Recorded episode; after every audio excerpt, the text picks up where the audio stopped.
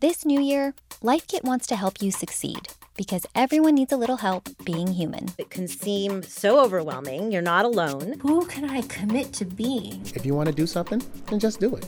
Just take that first step. Great advice every week. Listen to Life Kit from NPR.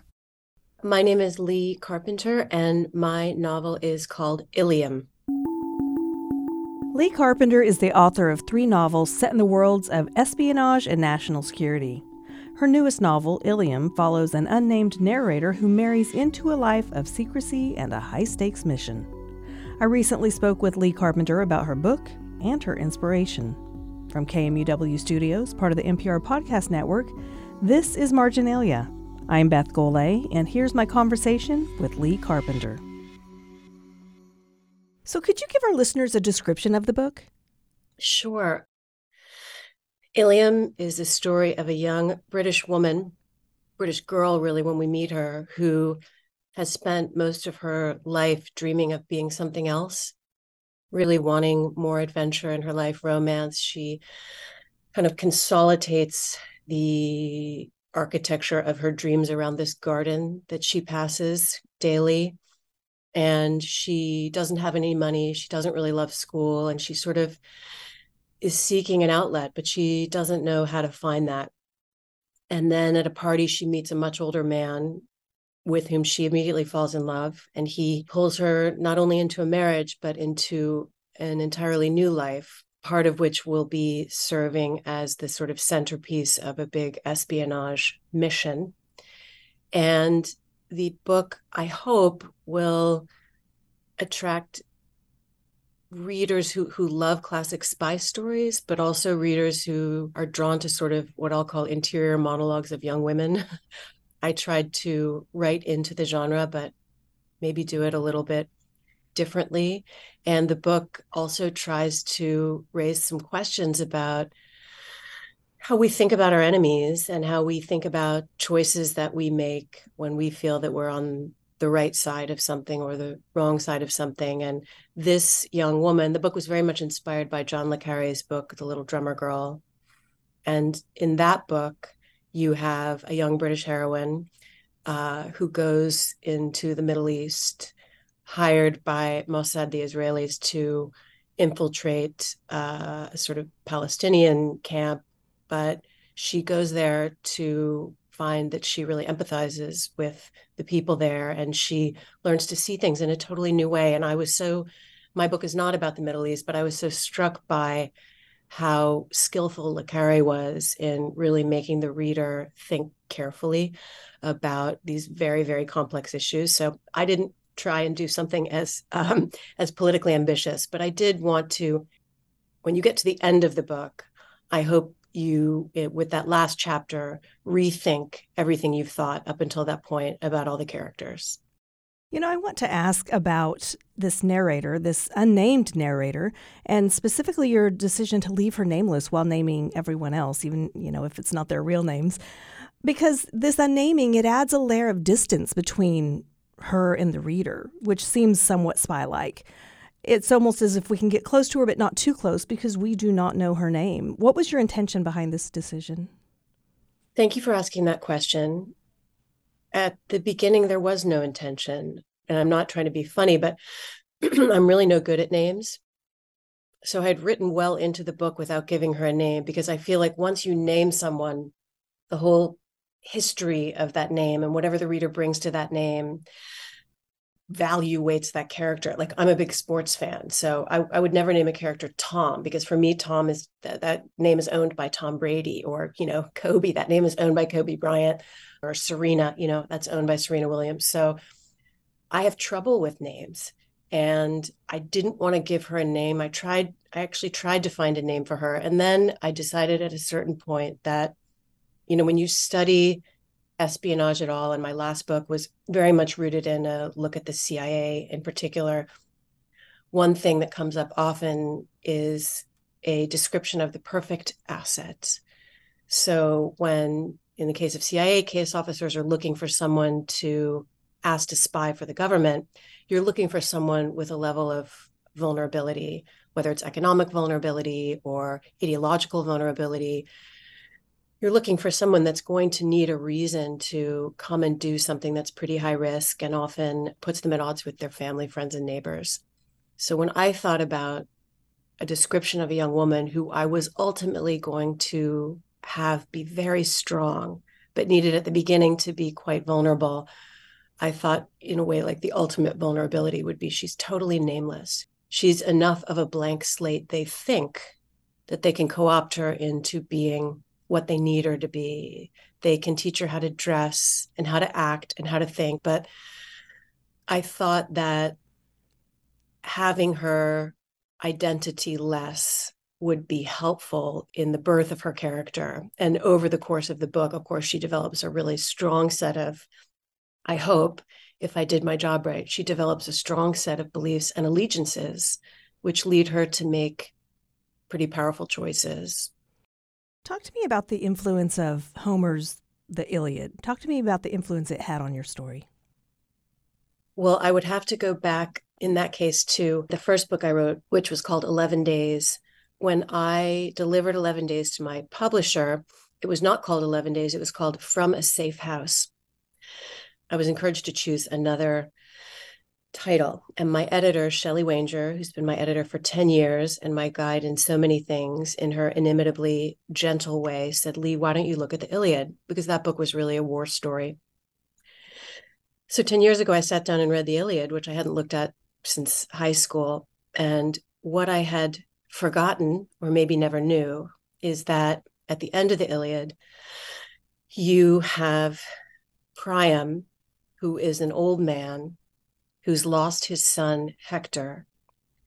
His son Hector was killed by Achilles and killed by Achilles to avenge the death of Achilles' best friend, uh, some say lover, Patroclus. I hope I'm pronouncing that correctly.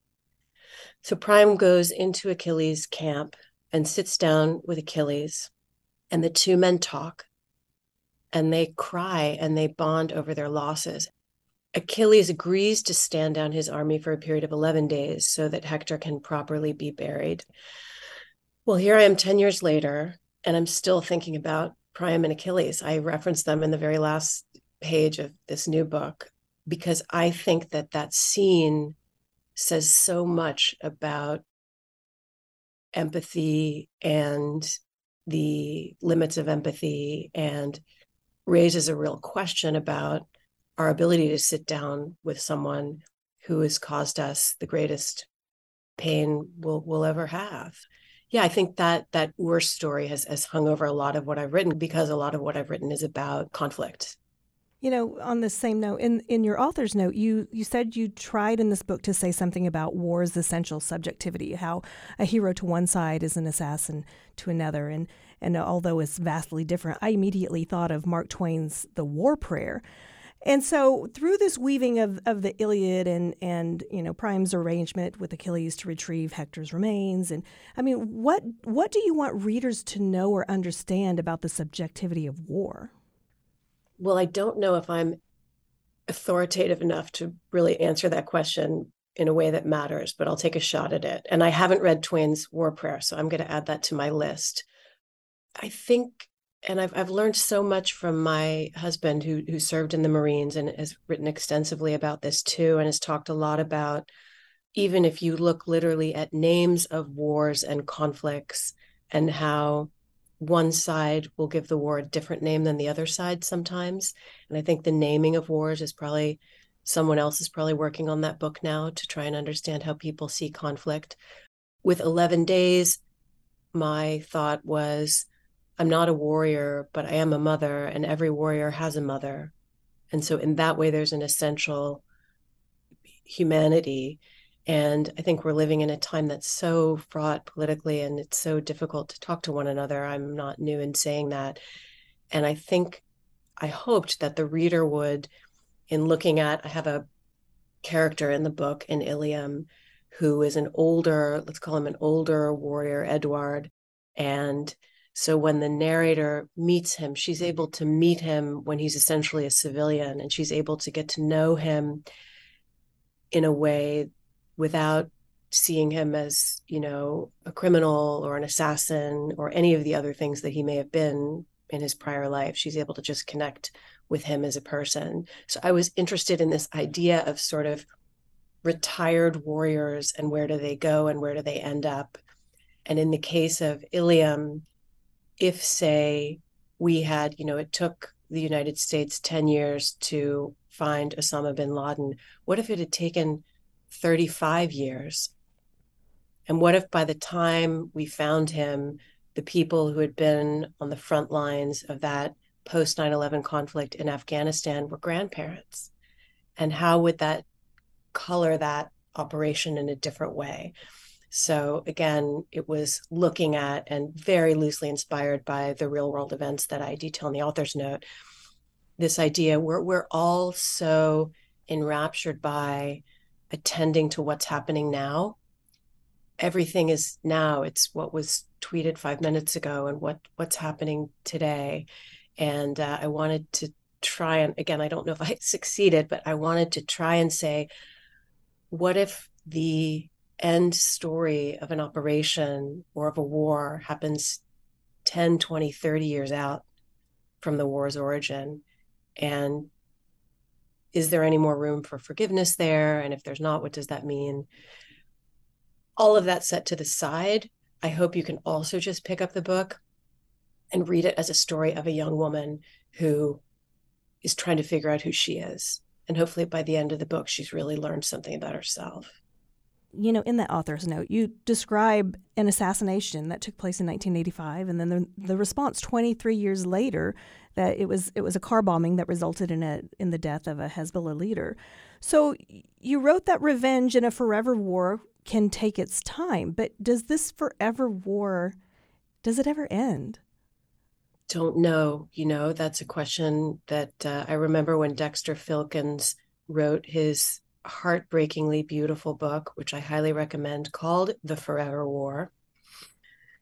And it was around that time, I think, that people started using that phrase. I think I think it was his his phrase to talk about these conflicts, which seemed to be endless. We seem to be in a new paradigm of wars that didn't have neat starts or finishes. But since that time, you know, I don't know anymore. If you look at the world today, and again, I'm not a strategist, I'm not a national security expert, but I certainly think it sometimes feels like there are forever, if we don't call them wars, there are certain forever conflicts. And I'm less interested in the geopolitical answers to those conflicts and more interested in this question of how then do we talk about them to young people. In the book, there's a very young boy who, as I was writing it, became increasingly central to the story because he is the child of a man who did very, very, very bad things. And yet he, you know, he's just a kid and he doesn't see that about his father, and he doesn't have any of the backstory that I try and give the reader, hopefully in a not too tacky way, sort of in the last three pages of the book. The young boy just knows he's a young boy growing up in admittedly strange circumstances, but to him, that's just his life. And I wanted to kind of look at the, as so much great literature, television, and film has done, look at sort of the people standing over here you know who maybe are not central to what's going on and not even knowledgeable about what's going on and how it's affecting their life he was a young boy who was very very very very old so talk to me about the relationship between this nine year old as Felix and our unnamed narrator because they do form a sweet relationship. Talk to me about the bond they share despite their vastly different upbringings. Well, I have children and have observed how wise a nine year old can be. You know, I remember my mother telling me that eight is often the end of the wonder years. I don't know what the technical definition of the wonder years are, but eight is apparently the age at which children most often question whether Santa Claus is real, question whether the tooth fairy is real. It's sort of the the prepubescent chapter, right? It's pre YA, it's pre-teen, but there's something really going on between sort of 8 and 12 even in my experience in my home and i wanted to tap into that sort of it's a precocity that comes without knowledge. So it's really can be a confusing time for a kid. So Felix has grown up in an exceptionally privileged circumstance, raised by parents who've been operating at very high levels of government and and intelligence services and have uh, had a lot of financial gain as a result of that. And he's living on the western coast of France. He doesn't know why, but the reason why is his father has been a hunted man for a long time. And the family's gone there to kind of live in exile and hide. And the narrator arrives at this compound in Western France. I've never been there, by the way, but that's what novelists do. We just make things up. Uh, I do know this place, Cap Ferret, exists, and I wanted a place that was a bit um, barren and exotic, but accessible. And she's sort of been a loner her whole life and has had difficulty connecting in with people. I kind of open the book by describing how she eats lunch alone every day. And it's been tough for her to forge bonds. And I think she sees some of herself in Felix, even though, as you point out quite rightly, they have totally different backgrounds. But she sees a child who's alone despite the fact that his parents have filled tried to fill his days with lots of um, activity and even other children there's something essentially alone about him and i think that's what she's drawn to and then he's in turn drawn to her as someone who has taken an interest in him for no reason other than she finds him interesting she's not been paid by his parents to mind him or to spend time with him and I think there's something, there's a very powerful bond that can be forged between an adult and a child when it's not your own child. I see this a lot with my nieces and nephews. You know, I'm a stepmother, and, and being a stepmother, you can have enormous freedom to love without some of the complexity that can sometimes come with parenting. And so she becomes a kind of de facto, in a very short period of time, almost like an, a big sister to him. And that bond is going to put the mission at risk a little bit, so to speak. And because we're all inundated with so much, as I said, great literature, great television that tells stories of missions placed at risk, I thought, you know, I had this scene in my mind from the beginning of her running towards this little boy, trying to protect him. Uh, and that's that scene ended up in the book. Speaking of the mission, the name of this operation was Ilium, the title of the book, but it was also the name of the operation. And I found it interesting that it was not from the Trojan War, but from the Bible. Can you talk about that? Well, actually, where it came from for me was a series of paintings that I saw by the painter Cy Twombly. And that painting cycle, I think he referred to it as, is called 50 Days at Iliam, I L I A M. The, the book was originally titled uh, Iliam, but that seemed too weird. Um, so we came back to Ilium, which has very, um, which has much more well known resonances, whether biblical. Um, close girlfriend of mine who's a doctor sent me a note telling me there's an anatomical Ilium, which was fascinating to me and which I didn't even know about.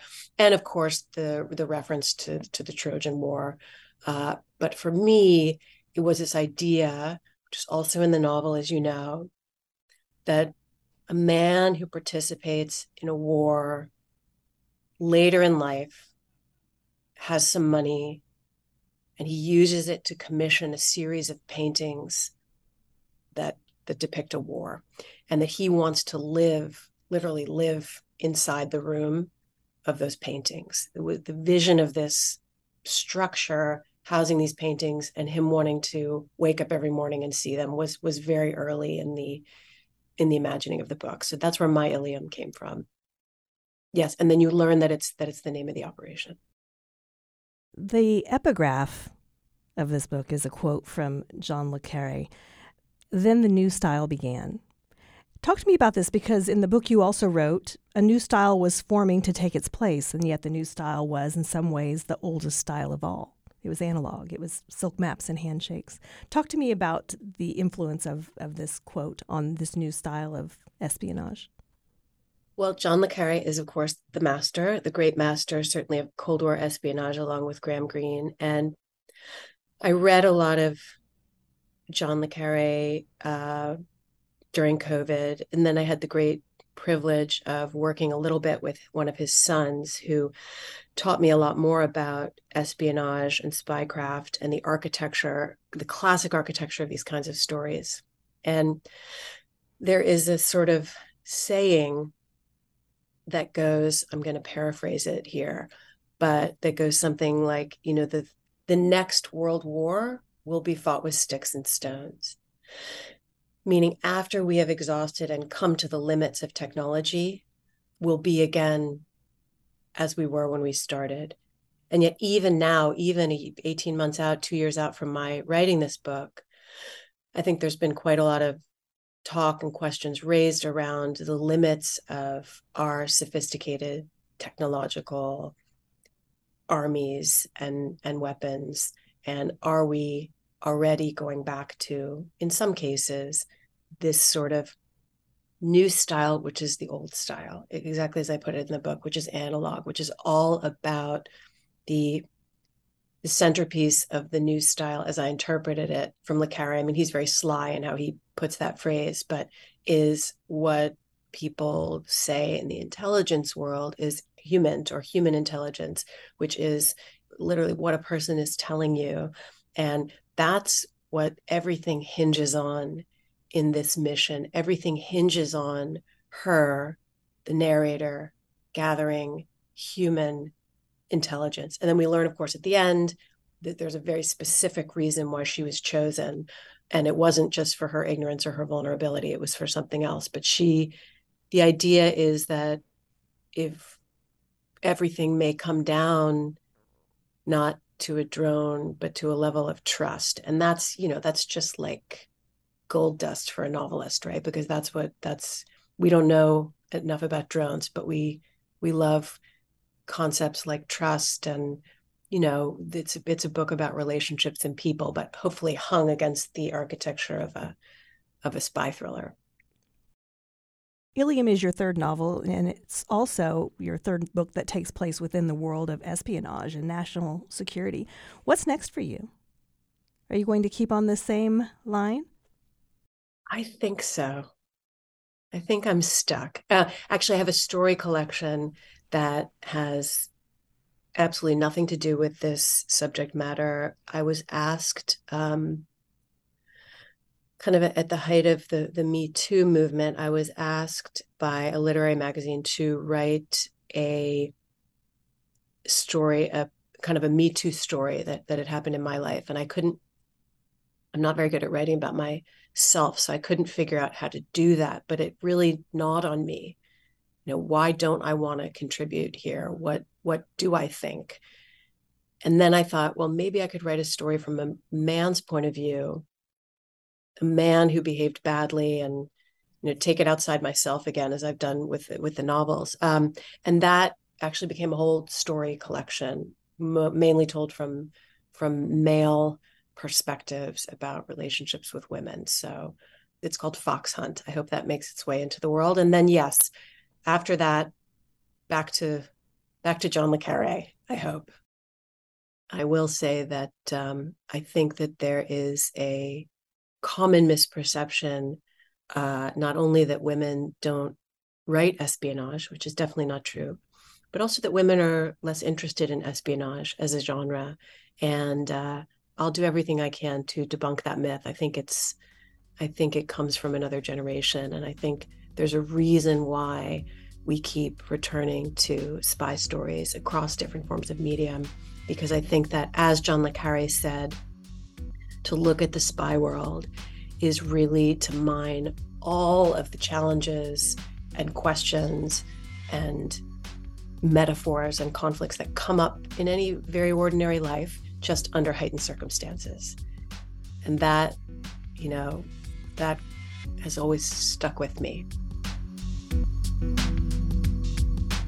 That was Lea Carpenter, author of the novel Ilium, which was published by Knopf. Marginalia was produced at KMUW Wichita and is part of the NPR network. Our engineers are Mark Statzer and Torin Anderson. Our editors are Luann Stevens and Haley Krausen. Our producers are Haley Krausen and Katie Lanning, and our marketing coordinator is Carly Cooper. This is Marginalia, and for KMUW, I'm Beth Golay.